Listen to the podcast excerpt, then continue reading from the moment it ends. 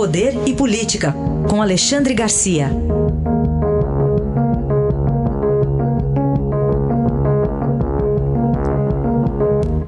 Alexandre, bom dia. Bom dia, Raíssa. Bom dia, Carolina. Olá, bom dia. Nosso primeiro assunto é o arquivamento de uma das ações no Tribunal Superior Eleitoral contra a chapa Bolsonaro-Mourão. É, por 7 a 0, né? O, o PT e o PCdoB alegavam, de Prost, se não me engano, alegavam que em 33 municípios, no mínimo, havia isso que a gente chama aí de outdoor, né? cartazes eh, nas cidades, eh, e que seria abuso do poder econômico e uma, uma, um, um crime eleitoral, porque não seria permitido. Mas não se provou que houvesse uma coordenação nisso, que a chapa que Bolsonaro e Mourão fossem responsáveis por isso. Né? Saiu espontaneamente de apoiadores nessas cidades. Agora eu pergunto o seguinte, né?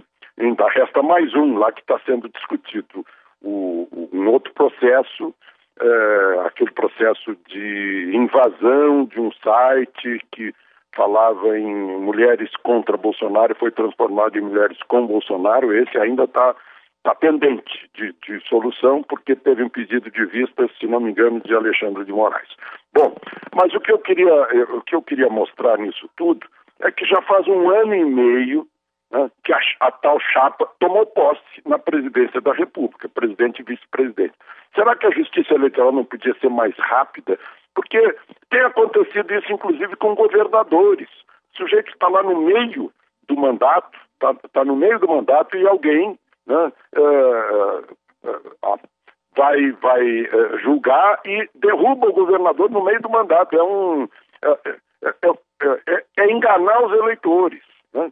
Isso tem que ser feito mais rapidamente. Ontem eu acompanhei o julgamento e vi que parece que cada, cada juiz que vota tem que demonstrar o seu, o, o, o seu saber jurídico e tudo que poderia ter ter sido dito em cinco minutos, leva 40 minutos para externar um voto e explicar por quê. Né?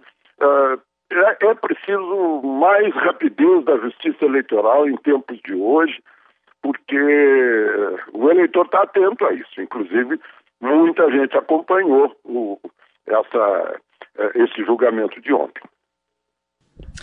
Alexandre, sete grandes empresas de investimento europeias disseram à agência de notícias Reuters que vão deixar de investir em produtores de carne, operadoras de grãos e até em títulos do governo do Brasil se não virem progresso rumo a uma solução para a destruição da floresta amazônica. Como é que o governo deve reagir a isso? Bom, o, o governo vai, vai orientar os embaixadores a, a, a explicarem, né?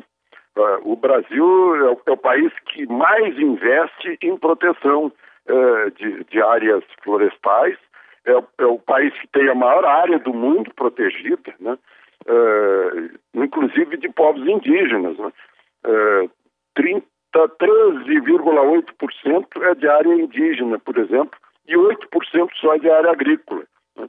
O, o 80% da Amazônia é, é, proteção legal, 35% da área de transição para o cerrado também, 20% dos demais biomas. Né? Isso é mais que somadas, somados os territórios dos maiores países da Europa, da Itália, da Espanha, da França e da Alemanha.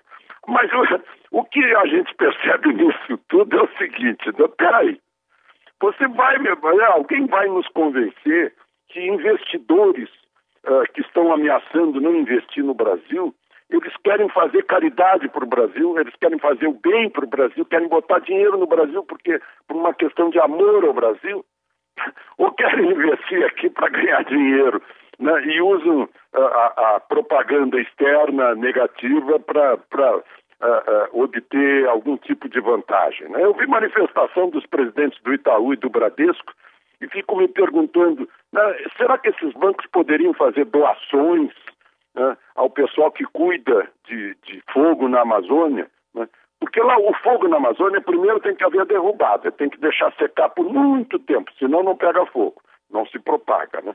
Aqui em Brasília a gente tem muito contato com índios e com garimpeiros e sabe de coisas que o, o, o meio urbano aí não fica sabendo. Né? Mas por que, que não fazem doações aí, uma frota de 500 aviões, por exemplo, né?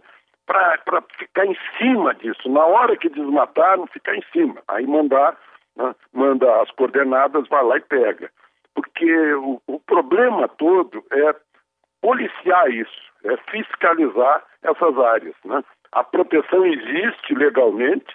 Né? Eu sei, eles estão preocupados também com uh, esse projeto de lei da regularização fundiária, pelo qual a pessoa que ocupa e que prova que não é grileiro está lá algum, não sei se são oito anos ou dez anos, né? vai ganhar um título de terra, vai ter que obedecer à lei de proteção ambiental, né? Eh, se for na Amazônia tem que reservar 80%, né?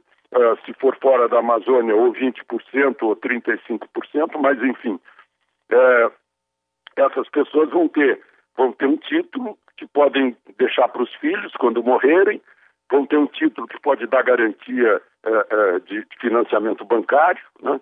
Ah, então, é, eu fico assim com o pé atrás, porque eu converso com comandantes de aviões que voam sobre a Amazônia, que levam um avião cheio de canadense para a cabeça do cachorro, ou cheio de belga para determinado local, né? e não são turistas, não são viajantes assim que vão ler, vão ver o verde, né? É, é, tudo com cara de pesquisador, de gente que vai fazer alguma coisa, no, que estão de olho na Amazônia. A gente tem que ficar um pé atrás, com um pé atrás nessas manifestações.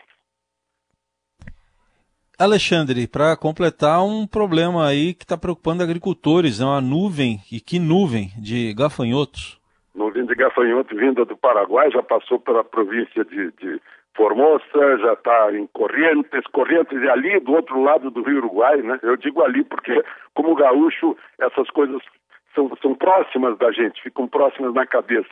Eu lembro quando era criança que vinham essas nuvens de gafanhotos, a gente brincava com gafanhoto, tinha, tinha um número na fuselagem, aparecia um número, mas é, tudo isso, né, o, o, a aviação agrícola está preparada, tem 450 por aí, 426 aviões da, da, do Sindicato Nacional de Aviação Agrícola que foram oferecidos e a ministra da Agricultura já aceitou para combater esses, esses uh, gafanhotos se entrarem no Brasil né, numa área que já foi totalmente devastada por uma das maiores uh, secas estiagens que já houve no Rio Grande do Sul. Então há essa, essa preparação e a gente não, não custa eh, não custa lembrar né, do simbolismo disso. Né? O brasileiro está acostumado com nuvens de gafanhoto, como comprovou a Lava Jato. Aí está Alexandre Garcia, que volta amanhã ao Jornal Eldorado. Obrigado, até amanhã. Até amanhã.